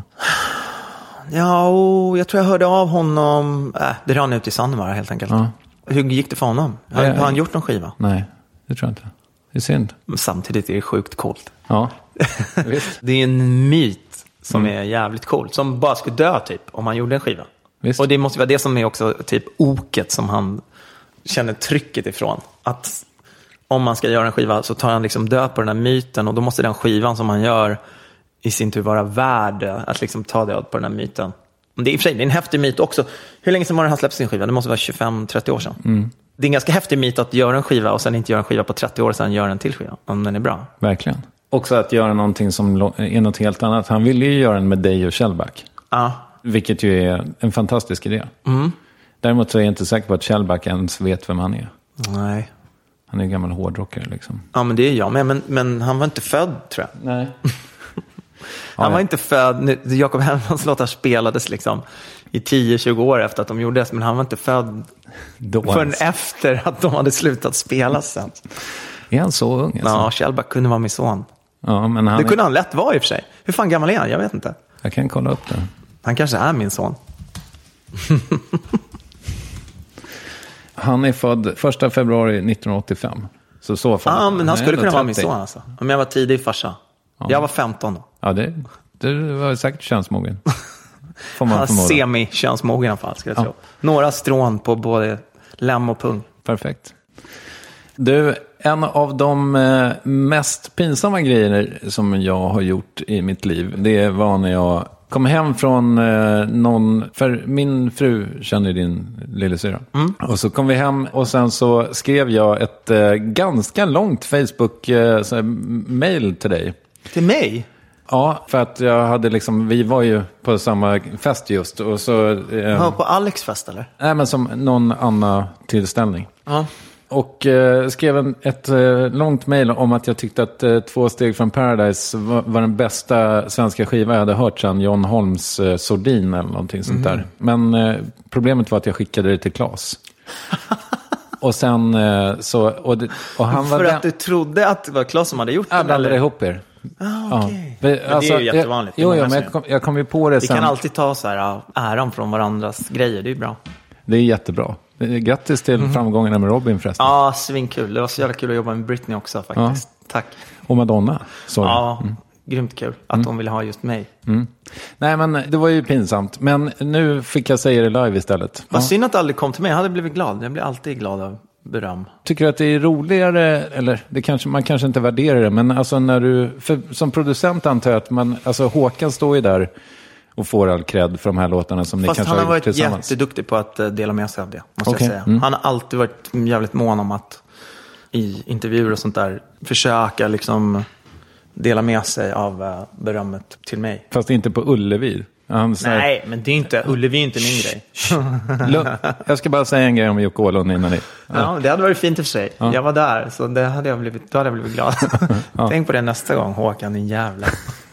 Nej, men där är det ju liksom hans grej. Alltså det vi gör i studion är ju vår pryl som vi gör tillsammans. Men eh, han, är, han är jätteduktig på att liksom verkligen att dela med sig och liksom säga att, du vet, ja, försöka ge mig cred för sånt. Men eh, jag blir jätteglad för berömmet med de, de två skivorna som jag har gjort tillsammans. Jag, tycker, jag investerar jättemycket i dem. Och jag är sjukt stolt över dem. Jag är jätteglad. Häromdagen så skrev typ Matti Alkberg till mig på Facebook att han hade suttit och lyssnat på eh, För sent för Edelweiss på buss mellan Umeå och Luleå eller något sånt där. Det var Piteå och Luleå. Och eh, brustit ut i gråt. Jag blir jätteglad. En senkommen komplimang skrev han. Ja. Jag, såg det. Fast han har gett mig komplimanger för det förut. Jag vet att han älskar de där skivorna. Och det gör mig jätteglad. Jag älskar dem också. Jag vet att Håkan älskar dem. Det är superfint. Jag är så, det är det jag menar. Nu, då är man, vi har gjort något tillsammans. Det är som ett barn som vi har. Eller så här, det kommer alltid finnas kvar. Det är vackert. Varför gjorde ni inte fler skivor då? Vi var lite trötta på varandra efter den där andra skivan. Alltså inte på något liksom att vi hatar varandra så. Men det kändes liksom, uh, det, var, det tog jävligt mycket musten ur, i alla fall mycket ur mig. Förstås Håkan också. Alltså, båda vi investerade, vi ville så mycket med de där skivorna, brann så mycket för dem. Liksom. Och det, vi investerade så jävla mycket energi och kraft och själ i dem. Så att jag kände mig jävligt matt efter den andra skivan. Och nästan, jag var så här, som jag sa, då var det så här typ, nej men jag ska nu, jag ska aldrig mer göra det här, du vet. Men, eh, Man ska aldrig säga aldrig. Det var sjukt kul och det blev jättefint resultat. Och sen var det också jävligt jobbigt ibland. Men det är det ju när man håller på att göra någonting liksom, som man satsar mycket på. Så nu när du sa att du eh, inte kunde prata om producentskapsprojekt, då är Håkan ett av dem alltså? Jag eh, vill eh, lämna det okommenterat. Har du med en skiva på Georgio Moroders skiva också? Ja, en låt som jag har gjort tillsammans med Charlie XCX. Mäktigt ju. Ja, skitkul. Alltså jag älskar Giorgio Moroder. Jag har gjort det i, alltså, sen innan många av dina lyssnare var födda. Och jag älskar honom. Han är- har varit en stor och viktig influens i mitt musikskapande. Fick du träffa honom? Ja, jag träffade honom. Jag var i Los Angeles och hängde med honom i två dagar. Sjukt kul. Om, det, eller om det var tre dagar till och med. Jag var i hans studio och sen var vi i Westlake-studion som är typ den studion där Michael Jackson brukar vara. De hade ett eget rum för Bubbles. Du vet hans schimpans och så här. Som, och jag och Giorgio satt i Bubbles rum och typ så här chitchattade. Och Giorgio berättade stories. Han hade tydligen gjort någon låt till Michael Jackson som aldrig släpptes. Den blir man ju sugen på att höra också. Men han var en sån där gubbe som var så här mysig och snäll och rolig och karismatisk och gillade att berätta stories liksom. Så jag bara satt och sög i mig. Det var så jävla roligt. Han berättade hur han brukade ha sin stora feta Rolls Royce ute på parkeringen där på Westlake-studion. Och så brukade han alltid, han hade en skitfet stereo i den då. Så han brukade ta mixarna när de satt in och mixade liksom på Westlake. Så tog han med sig mixarna ut och satte sig i bilen. Och lyssnade i bilstereon där. liksom. Hela bakluckan liksom togs upp av Subbas Och, ja, men han hade massa roliga stories att bjuda på. Jag hade kunnat sitta och lyssna i flera veckor. För jag hann inte liksom fråga honom om Donna Summer och en massa andra grejer som jag hade velat. Så, och, och liksom om hans typ egna tidiga sologrejer. Och, han har en så jävla lång karriär bakom sig. Han har gjort så jävla mycket häftiga saker. Det finns skitkul, den där när de, hitlåtens historia, när de snackar om vad fan heter den? No, no, no, no, no, no, no. Är det Every breath you take? Uh, vad är den? Det är någon soundtrack till någon film. När de berättar om hans, eh, alltså han som skrev texten till den låten. Giorgio gjorde musiken, men han som skrev texten till den låten var typ hans, eh, han som skötte, hans bilmek som skötte om alla Giorgios Ferraris. Så, så Giorgio, han hade aldrig skrivit en text förut i hela sitt liv. Så Giorgio gav honom låten och sa så här, men kan inte du skriva en text? Och så gjorde han det.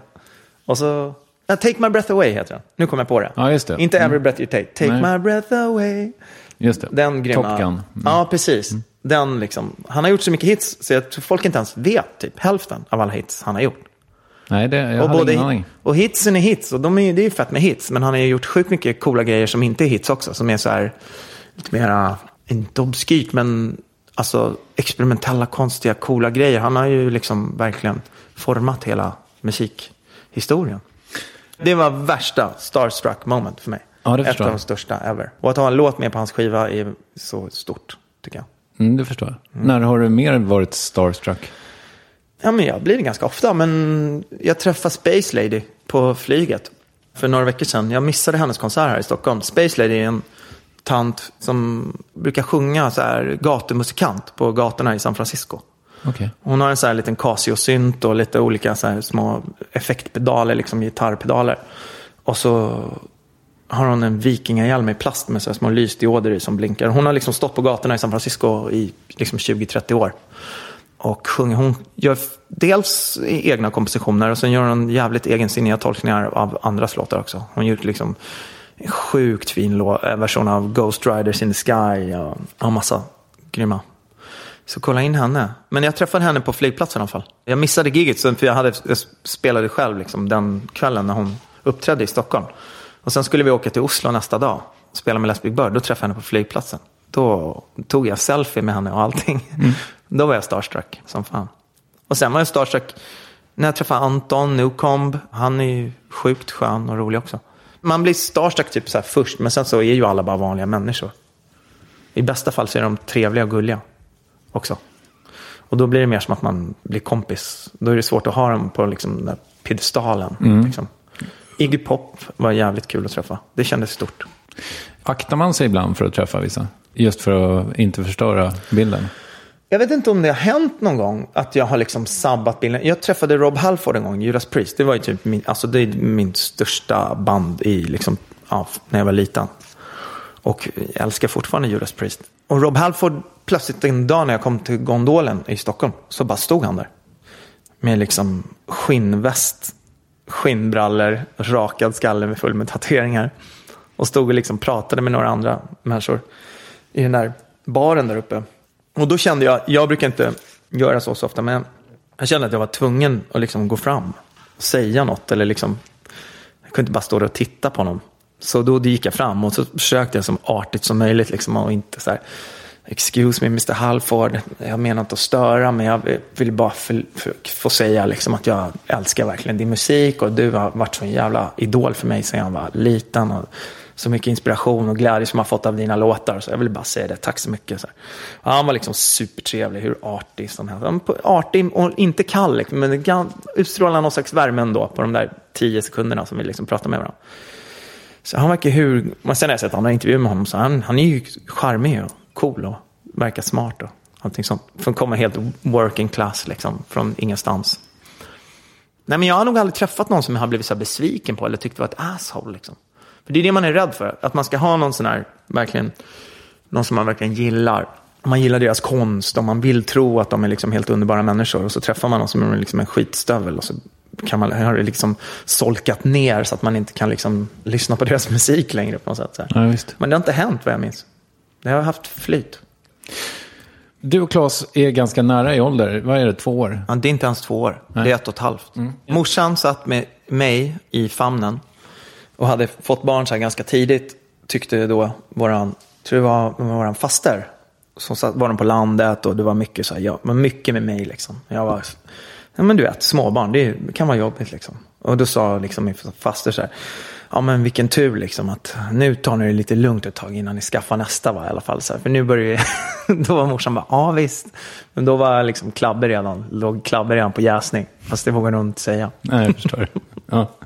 Så ni är nästan som pseudotvillingar brukar man ja, säga? Ja, lite så. Är det någon avundsjuka er emellan? Jag kan inte säga hur det är från Klabbes håll, men jag har nog varit avundsjuk på Klabbe ibland. Absolut. Han är ju liksom, uh, han har mycket att vara avundsjuk på. Han är grym liksom på jättemånga sätt. Duktig på massa saker som jag inte är så duktig på. Fjär. Vad är det han kan som inte du kan då? Han är mycket bättre på att vara rak och ta konflikter direkt. Liksom. Jag är så konflikträdd och kanske... Men han är inte rädd för det på samma sätt. Han är mycket bättre på det. Det wow. kan jag vara avundsjuk på, till exempel. Det tror man inte, för att man tror ju att du är den hårdare av er. Ja, men hård? Ja, ja men det är inte riktigt samma. Han är, det är äkta hårdhet. Att ta en konflikt så här, när den dyker upp, säga till och så här, nej men nu...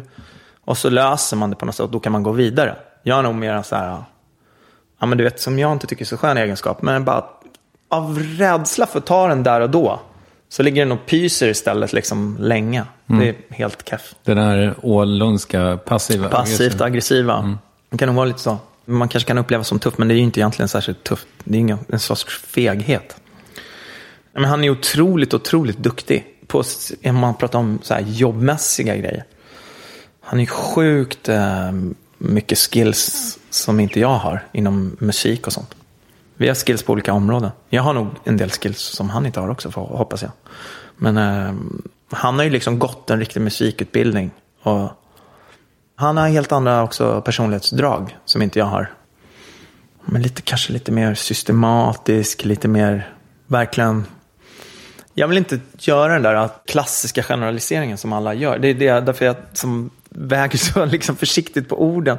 För många vill alltid, eller många, en del vill liksom lite klyschigt så här, ah, polarisera oss två lite. Så här. Ja, men Jocke är så här slarvig och impulsiv och Klabbe är noggrann och, och mera stel. Men så är det inte riktigt. Men det är lite kanske åt det hållet. Vi har olika... Jag är nog mera kanske... Jag kanske tröttnar snabbare om man ska säga något negativt. Om jag inte hittar liksom känslan på en gång så kanske jag släpper och går vidare till nästa grej. Klas kanske har lite mer uthållighet och så här, sitta och liksom nöta tills, tills det sitter. Men jag kanske flyger vidare till nästa idé istället. Då kanske den känns själv, mer självklar och direkt och då väljer jag den. Vem är bäst på att spela gitarr? Klas helt klart. Ingen snack om saken. Jag är ingen gitarrist alltså. Klas är ju, han kan ju spela gitarr på riktigt. Mitt instrument är bas egentligen. Jag har bara blivit, jag har liksom hamnat på gitarr. Det kan jag tycka är ganska gulligt och fint i och för sig. För att när vi bildade Caesars så då var det mer som ett gäng med kompisar. Vi var så här, men vi vill att David ska vara med. För han är så skön, vi vill att han ska vara med i bandet. Okej, men han kan ju bara spela bas. Vi kan ju inte ha två basister. Nej, men okej, men då får väl jag försöka börja lära mig spela gitarr då. Så då började jag göra det. Men jag har aldrig varit så här, du vet, jag har aldrig... Med gitarren har jag aldrig så suttit och övat och så. Utan det är mer blivit, jag försöker liksom lära mig det som jag vill spela. Av nödvändighet liksom. Men bas var ju liksom mitt första instrumentet. Inte första heller i och för sig. Första instrumentet överhuvudtaget var trombon. När jag var liten. Men det var inte så häftigt och rockigt liksom. Svårt att spela trombon när man gillar Judas Priest och Black Sabbath. Men Inte så, omöjligt. Nej, alltså, man var, kanske inte skulle ha gett upp så tidigt. Men jag höll på med det några år liksom. Läste noter och liksom spelade så här jazz, enkla jazzstandards och bluesgrejer. Men på trombonen. Men sen så switchade jag till bas. Och så, men, men bas var liksom under de där åren när man är också så här tidiga tonår, när man bara sitter och när man, bara kan, man har ingenting bättre för sig. Så man kan bara sitta och liksom nöta och nöta och nöta och träna och öva. Liksom. Så bas hade jag liksom lite chops på sådär. Men jag är ingen skicklig gitarrist. Men återigen, jag, men jag spelar det, liksom, jag hör någonting in i huvudet som jag vill få fram. Och sen så lär jag mig att spela det. Typ. Fake it till you make it. Exakt. Dina band är ju så himla snygga på scen, tänker jag. Hur mycket estet är du? Jag är nog det ganska mycket, men enligt liksom min egen konstiga måttstock. Men är du som eh, Per Gessle, att du så väljer kläder åt eh, Les Big Bird och så? No comment. Men det har nog hänt. Kanske. Okej, Det har ja. nog hänt. Kan inte komma med den där blommiga jävla skjortan. Nej men, nej, men faktiskt, jag skulle nog säga till. Men nu är det inte så. Alla, de, jag behöver inte det. Alltså, de i bandet har bra smak. Men om någon skulle komma med något som var helt fel så skulle jag kanske... Man kan inte tvinga någon kanske. Vi har, eller vi har inte den, det upplägget att jag skulle kunna göra det. Men jag skulle kanske säga så här, men du ska inte funta på att ta på andra dojor eller? Du, ja, just det. Du skulle pika hen, Ja, till, ja, eller exakt, honom, exakt. tills, tills dojorna var borta. Passivt, aggressivt, pika. Det är ju väldigt effektivt. Pika bort det o- icke önskvärda plagget. De här eh, fingerlamporna, var fan hittar du dem någonstans? Det är världens billigaste så här, rave-leksaker som jag köper på Ebay bara. Okej. Men det är ju... ja, det är ju... Jag använder dem på mitt sätt. Det är där genidraget ligger. De är inte dyra eller svåra att få tag i eller något sånt där. Det är asmäktigt ju. Mhm. Du, eh, jag har hört att det inte alltid är ni i maskerna på Teddybears-giggen. Kan du bekräfta eller dementera? Nej, jag... Det vill jag lämna okommenterat. Eller jag dementerar. Mm, Det är jag- alltid vi. Jag förstår. Vi har haft en plan att um, så här, kraftverk under en tid, jag tror det var 80-talet eller så. Då hade ju de så här, dockor av sig själva. De stod så still på scenen så man liksom kunde inte riktigt se. Är det dockor eller är det dem? Eller liksom, då gick det rykten om att det var dockor. Och så var det också mycket riktigt dockor ibland. Och de hade dockor som såg ut som dem. Och jag tror att det här är sant, men jag vet inte. Men att de hade, vid ett tillfälle hade de två olika uppsättningar av bandet Kraftwerk som turnerade samtidigt runt om i Europa. Och eh, de kunde liksom spela samma kväll i Berlin och München typ. På ena stället var det dockor och på andra stället var det riktiga gubbarna. Och vi har funderat på att göra något liknande upplägg med Teddybears ibland. Så här, och ha liksom dubbla uppsättningar masker. Och, inte dockor då, då, men kanske ha så här att eh, Klas är på, i Malmö och spelar och jag är i Düsseldorf. med liksom två vikarier så här, som är under maskerna. Det skulle vara jävligt kul tycker jag, bara för att jiddra med folk. Typ. Men, men maskerna är väl så dyra? Har ni ens råd Ja, vi har massa masker. Jaha, ni har De det? är rätt dyra, men vi har nog en 15 stycken. 15-20 Okej. stycken till och med. Som har blivit liksom gjort under åren. Du har ett eh, ganska kraftigt ärr i pannan. Är det från eh, Det är från trappan? mitt eh, fall Okej. i trappan när jag bröt nacken. Det är jävligt snyggt i och för sig tycker jag. Ja, men snyggt. jag tycker nästan att det är synd att det inte syns mer. Jag kommer inte ihåg hur många sting det var. Det var fett många sting. Mm. Men de som sydde ihop mig sydde ihop det bra. Min faster som är läkare, hon sa att ehm, de hade gjort ett bra jobb. Hon Mm. kollade och tyckte att det här har de sytt ihop väldigt bra. För ibland, och det lät så hemskt tycker jag, men hon berättade att när de, här, folk som jobbar på akuten, och så kommer det in så här fullisar, A-lagare, som liksom ramlar jämt till höger och vänster och bara slår sönder sig. Då orkar de inte sy ihop dem så bra. De bara, äh, han kommer ändå liksom gå ut härifrån och ramla på nyllet igen. Det lät så jävla sorgligt tycker jag. Verkligen. Men då måste de ha sett att jag kanske inte var en helt vanlig A-lagare. Nej, kanske inte. Men du, Och så det var någonting. Jag hade någon dyra skor på mig. mm. ja, du hade ju Clarks. Ja, precis. Jag läste en ganska ny intervju med dig i King när du berättade att du hade gått i terapi. Mm. Vad lärde du dig av det? Eller gör du det fortfarande? Jag gör det fortfarande. Jag har inte gått nu på ett tag. Jag har haft lite break under sommaren. Men jag ska börja igen. Imorgon ska jag dit tror jag. Första gången. Jag vet inte vad jag lärt mig av det. Är det KBT? Nej, jag vet inte vad. Jag, jag, jag tror bara vanlig terapi, tror jag. Mm. Eller om det nu finns något sånt. Jo, men det kanske är. Ja. Jag har inte fått någon etikett på det. Men hade det varit KBT så hade jag vetat det. Så jag vet att det inte är det. Du KBT har jag gjort tillsammans med en kvinna som jag var tillsammans med. så då- då gick vi i parterapi som var KBT. Jag förstår. Det vet jag. Och du ligger inte på soffan? Nej, nej för då är det analys, eller hur? Mm, jag tror det. Ja, nej, det här är någon slags terapi. Liksom.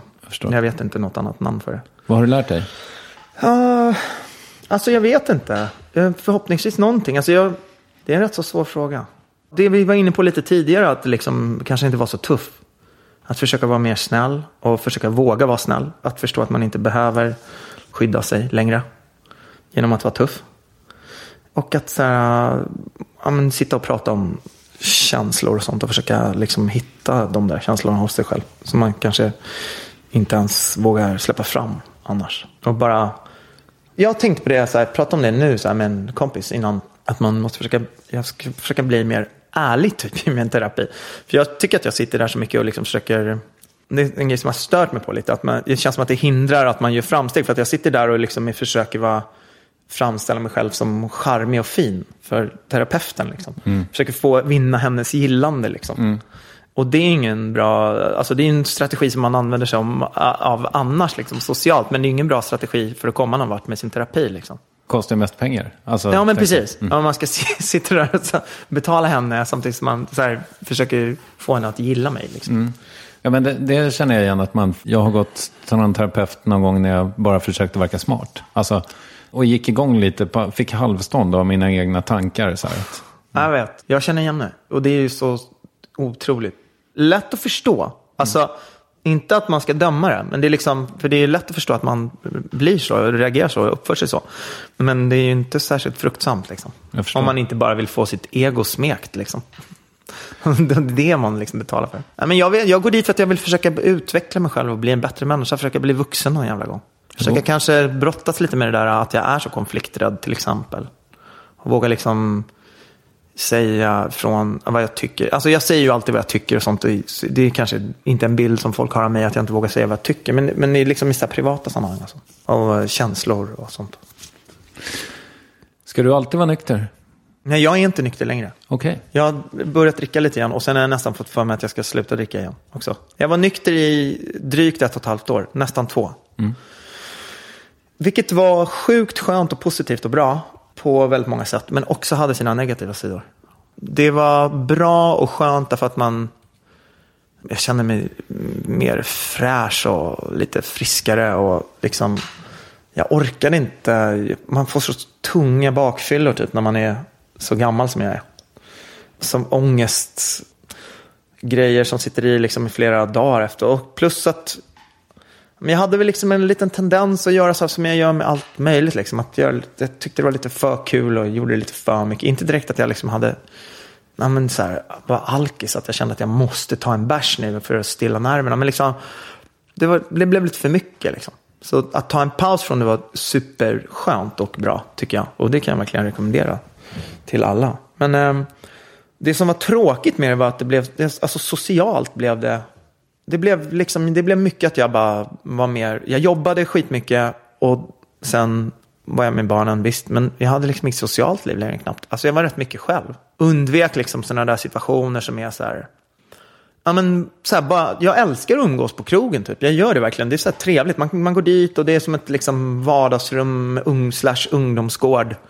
Man liksom träffar folk på ett avspänt och spontant opretentiöst sätt. Det behöver inte vara liksom att man ringer upp någon och säger så här, ska vi ses? Utan man bara går ner på något ställe där ens kompisar brukar hänga och så stöter man på folk och liksom börjar. Och det, och det sättet att umgås tycker jag är skönt. Och jag har så här, men sen den där råfyllorna liksom. de är, är ganska, ganska onödiga och så här, kanske ger mer skada än nytta.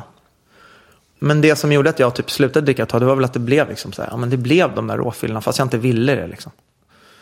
Om man bara kunde vara lite salongs och typ umgås, får just den här sociala biten och umgås på det sättet så, så, skulle, så är det ju toppen. Men du kan ta två bärs? Ja, absolut. Det gör jag ofta. Men, men det också händer det ändå att så här, någon gång så här, att man tar två bärs och så är det så kul. Liksom. Och så blir man så här, sveps man med och sen hamnar det liksom i att mycket mer än vad man tänkte från början. När det blir så lite för ofta så tyckte jag liksom att det kunde vara nog att jag fick liksom ta ett break ett tag. Och det var ju liksom inget svårt för mig. Eller så. Det var inte så att jag hade några sådana problem. Då bestämde jag mig bara för det, och så gjorde jag det. Och det var skönt. Det var också skönt att känna att det var så. Att det var så här, ja men det var inga problem. Jag kunde göra det om jag ville. Jag kunde bara sluta. Jag behövde inte typ, ja, det blev, det var inte så jobbigt. Men nu, och nu har jag liksom, sen i våras har jag liksom druckit igen. Men sen kände jag att det började, så här, att jag blev lite mätt på det igen. Och nu vet jag inte. Det kommer nog vara lite sådär resten av livet. Att man får typ så här, vara lite på, passa på det lite. Så här, hålla det lite i schack. Typ. Kanske ta lite så här lugna perioder här och där. Och så. Köra en GV, Leif GW Persson. Ja, fast inte supa så tungt som han gör. Jag ska inte säga vad han gör och inte gör. Det har inte jag så bra koll på. Men jag har hört att han super ganska tungt under de perioderna när han dricker. Det bästa vore ju egentligen om man kunde liksom ha det lugnt. Alltså dricka lite och måttligt liksom hela tiden. Men eh, förhoppningsvis kanske man hamnar där någon gång när man är vuxen. Det är, eller, när man blir det någon gång. Men det är sjukt kul och det är en jävligt härlig grej att dricka och med sina kompisar och så här. Men det är också, det är, samtidigt så är det lite så här, det finns en fara med det. Typ, det kan leda till dåliga grejer. Det kan vara destruktivt. Alltså förstöra ens kreativitet och göra att man liksom bara blir helt, eh, någon jävla ångesttrasa som liksom gör det minsta möjliga för att bara överleva dagen. Och det är inte särskilt liksom, kreativt eller positivt. Spiken av eh, jobb och sådär, vad- hur är ditt förhållande till pengar? Jag har nog typ gillat pengar mer förut. Så här, förut var det nog lite viktigare för mig att kanske tjäna pengar så här, för att ha pengar. Nu känns det som att jag bryr mig mindre och mindre om det. Och jag bryr mig mer och mer om att göra sånt som jag tycker är liksom värdefullt och viktigt. Det är inte ett skitviktigt för mig med pengar. Jag vill ha så att jag, liksom, jag vill ju klara mig. Jag vill att mina barn inte ska behöva oroa sig. Jag vill liksom jag vill inte behöva oroa mig över deras försörjning och så. Men annars är det mycket viktigare att göra bra grejer. Om jag skulle gått efter pengarna då skulle jag nog valt andra, gjort andra val liksom, i jobbet. Om jag bara skulle ha gått efter pengarna. Men nu gör jag medvetet hellre sånt som jag tycker känns viktigt och kan bli liksom bra och kan stimulera mig på andra sätt. Pengar är liksom ett slags... Jag har sjukt dålig koll på pengar också. Alltså min egen ekonomi är en ormbo som jag inte vågar liksom glanta på locket till. Ja, den, den är så här. Jag tänker att när, vilken dag som helst kan min revisor ringa mig och säga att nu är du bankrutt. Alltså typ. Varje dag som hon inte gör det så är jag glad. Typ. Så är det. Men- där, på den nivån, det är liksom jag håller för ögonen liksom. Sticker huvudet i sanden. Och så tänker jag också att om jag tjänar pengar så här. Jag, det är därför också hela det här med om jag liksom gör någon reklamlåt eller gör något jobb som drar in mycket pengar, känner mig duktig. Liksom. Så här, ta de här pengarna nu och hoppas det dröjer några veckor till nu innan du ringer mig och säger att jag är bankrutt. Liksom. Lite på den nivån funkar det. Det är inte heller särskilt vuxet sätt att bete sig på. Men jag har inte särskilt vuxet sätt att bete Och jag, det är inte värt något för mig heller. Jag pissar bort pengar som om det var liksom ingenting. Vad menar du? Du tar... Nej, men jag tar gärna notan när man är ute eller jag, du vet sådär. Jag, det gör mig liksom ingenting. Om någon lånar pengar av mig så glömmer jag bort det. Och, eller du vet så. Det är inte värt någonting för mig på det sättet. Jag tänkte fråga förresten, har du 10 lax att låna ut? Ja. Absolut, inga problem. Jag för över det. Ja. Jag swishar det. Perfekt. Gör du av med mycket pengar också då? Jag tror jag gör det, men jag har inte jättedyra vanor. Alltså jag har inte så extravaganta vanor. Men jag gör av med pengar på vissa grejer. Jag köper vinylskivor och i perioder ganska hämningslöst. Alltså sen jag upptäckte typ Discogs. Så är det bara så här, det är bara, jag bara sitter och klickar liksom. Oj, nu så här, nu har jag köpt skivor för 5 000 den här veckan typ. Så här. Och sen får jag ångest ibland och så tar jag lite, försöker jag få en liten paus. Men det är så evil det där, för det är nästan lite som så här, någon gambling site eller någonting. De skickar ju hem så här. Man har en wishlist typ på Discogs där man skriver upp så här, saker som man vill ha. Och när de som då dyker upp i deras system så får man en liten reminder så här hem i mejlen. Nu har den skivan kommit. Och då är det ju skitsvårt att inte klicka på den. Det känns ju som att så här, ta chansen, nu är det är 10 miljoner i lottovinster eller whatever. Liksom, som, ja, men du vet så. Det är lite sånt. Fast samtidigt så är det ju också, jag älskar ju musik och jag älskar vinylskivor. Jag tycker det är vackra, härliga, sexiga föremål. Och det är också ett sätt för mig att typ så här, på något sätt komma ihåg musiken. Alltså jag, om jag bara skulle samla på massa mp3-or, mitt minne funkar inte så riktigt. Jag måste typ nästan se och känna och bläddra i skivorna. För att det blir, det blir som så här, typ mitt referensbibliotek. Det är vinyl liksom. Lite av den anledningen. Det, och jag kan hävda att det är en del av mitt jobb. Ganska viktig del av mitt jobb. Så det är inte bara som liksom nätpoker. Det kan det verkligen göra. Men det är det är en skatt, typ, tycker jag. Det är som jag har alla mina skivor. Så det spenderar jag en del pengar på. Och sen kan man ju tro att jag typ är så här hoarder när man kommer hem till mig. Jag har typ så här, kanske 50 par med Vans. Och då har jag ändå gömt en del liksom, i garderoben. jag, köper, jag köper Vans typ. När jag ser Vans på, jag köper Vans på Ebay. Typ så här, gamla, som jag tycker är roliga, udda modeller typ. För att det har jag, det har någon slags fetisch kvar sen jag var liksom, jag har fortfarande, det är fortfarande samma grej jag vill ha som när jag var 14 år liksom. När jag var 14, om man åkte in till liksom, gamla Brogatan till Skouno då, som var de enda typ i Sverige som sålde Vans på den tiden. Och så läste man så här Thrasher och Skateboarding Magazine, vad, vad de heter, de här tidningarna. Eh, och liksom såg annonser för Vans och sånt. Så har jag alltid velat ha det liksom. Och nu när jag liksom är vuxen och har pengar och dessutom det finns internet så är det liksom typ det jag köper. Mm. Så här, vinylskivor och Vans och kanske och gitarrer. Fast då köper jag inte liksom en så Gibson för 60 000. Från liksom så här, med Gold Top från 56 eller så. Utan jag köper typ japanska så här, som jag tycker ser coola ut. Japanska 60-talsgitarrer och voxar och sådär. Sådana som är lite som udda och konstiga. Okej, okay. och det är inte så dyrt då? Eller? De är inte lika dyra heller. Så att då liksom, det blir inte heller, det blir inte samma grej. En sån liksom kanske kostar 5-6 tusen. Så det är inte samma pryl. Måste bara fråga en grej, en följdfråga som jag missade. Alltså när du då efter ett och ett halvt år tar den första liksom, ölen eller vad det var. Mm, tequila var det. Superladdat eller? Ja, det, det, var, det kändes nog det mer innan jag gjorde det. Sen när jag tog det så var det bara, aha, det var inget konstigt. Du svepte ett shot? Ja, men jag tog en shot. Vi ja. skulle spela så här. Vi skulle spela med Les Big Bird i Los Angeles. Och så var det så här innan spelningen, bara, fan vi hade gjort, men grejen är att jag hade ju hållit på i ett och ett halvt eller nästan två år. Um, det var ett år och åtta månader eller whatever. Så vi hade ju gjort massa spelningar. Det var inte så att jag bara, jag måste vara, ha lite sprit innanför västen för att kunna spela eller så. Utan jag hade gjort massa spelningar nykter och allting så. Men då skulle vi göra en spelning och sen så... Och då, jag hade väl haft det liksom lite i bakhuvudet att fan, nej men kom igen nu. Nu typ ska jag dricka lite igen. Så tog vi en shot innan spelningen, kanske två till och med. Spelade vi, det var jättekul. Det var ju lite någonting som gjorde att man blev lite mjukare också, kanske. Av det där. Jag är ingen som förespråkar att man ska vara full när man spelar, men lite så här, lätta upp någon slags, släppte loss lite på slipsknuten. Mm. Vill du rekommendera något? Ja, jag skulle jättegärna vilja rekommendera någonting. Jag har lyssnat jättemycket på en skiva de senaste dagarna som har just kommit ut från ett band från Göteborg som heter The Hills. De är ju väldigt hemliga i bandet Goat. Men det är några medlemmar som är samma i Goat och The Hills.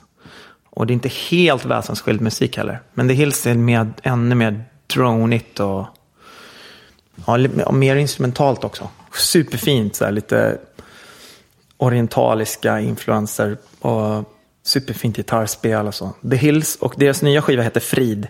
Den finns ute nu. Så kolla in den. Sen har jag läst en jättebra bok.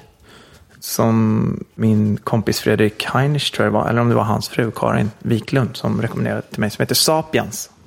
Av en snubbe som heter Yuval Noah Harari. Mm, vad duktig du var på komma ihåg det namnet. Ja, det var ju lite lättare för mig i och med att du googlade upp hans namn och jag skrev en fusklapp. Så ja. jag ska inte helt sticka under stol med det. Eh, men jag kom ihåg hans namn när jag läste det på lappen. Mm. Som jag fick. Men det är en skitbra bok som handlar om liksom typ hela mänsklighetens historia från typ neandertal till nu. Ur massa olika aspekter också. Inte bara historia, alltså så här typ ja, biologi och sociologi och allting. Skitspännande. Han lyckas täcka in det liksom på en bok som bara är typ 4-5 centimeter tjock också. Och ändå inte känns som att den slarvar förbi något. Sjukt cool bok. Kolla in den. Vem tycker att jag ska intervjua i Värvet? Du har aldrig intervjuat Patrik va? Nej? Ta Arve. Han är ju sjukt rolig. Han har tusen grymma historier. Jonas Åkerlund. Har jag haft. Har du haft? Mm. Fan, det måste jag lyssna på. Berätta någonting om uh, Battery och sånt. Jag är inte säker på att Gamla vi gick in på det. metal-tiden. Jo, men lite tror jag. Har Johan varit här? Ränk? Ja. Fan, jag ska gå in och plöja. Du har ju värsta arkivet. Ja, men Arve tycker jag. Han är ju otippat förbisedd. Du, eh, stort tack för att du tog dig tid. Ett rent nöje.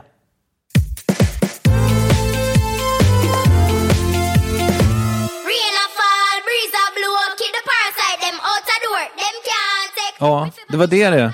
Jag hörde nu att det hörs när jag antecknar på datorn och eh, det var ju oproffsigt. Jag har ett par idéer för hur jag ska lösa det, nämligen att lägga någonting under datorn och eh, byta mikrofon. Jag återkommer, jag hoppas att ni inte ska lida av det i framtiden. Jag är inte säker på att ni led av det nu heller. Hur som helst, Jocke Åhlund. Inte så farlig som man trodde, men heller inte helt ofarlig. Men eh, vilken eh, mysig eh, person. Det kändes som att vi hade känt varandra väldigt länge. På något sätt. Och vi har inte det. Fint. Och eh, det som rullar nu är ju en av Teddy Bears eh, låtar som eh, har kommit i år med den 12-åriga Baby Trish. Vi hörs om en vecka eller om ett par dagar i Värvet International om du vill. Tack så hemskt mycket Lovisa Olsson för klippning. Tack Acast för distribution. Och till alla lyssnare, vi hörs väldigt snart. Hej!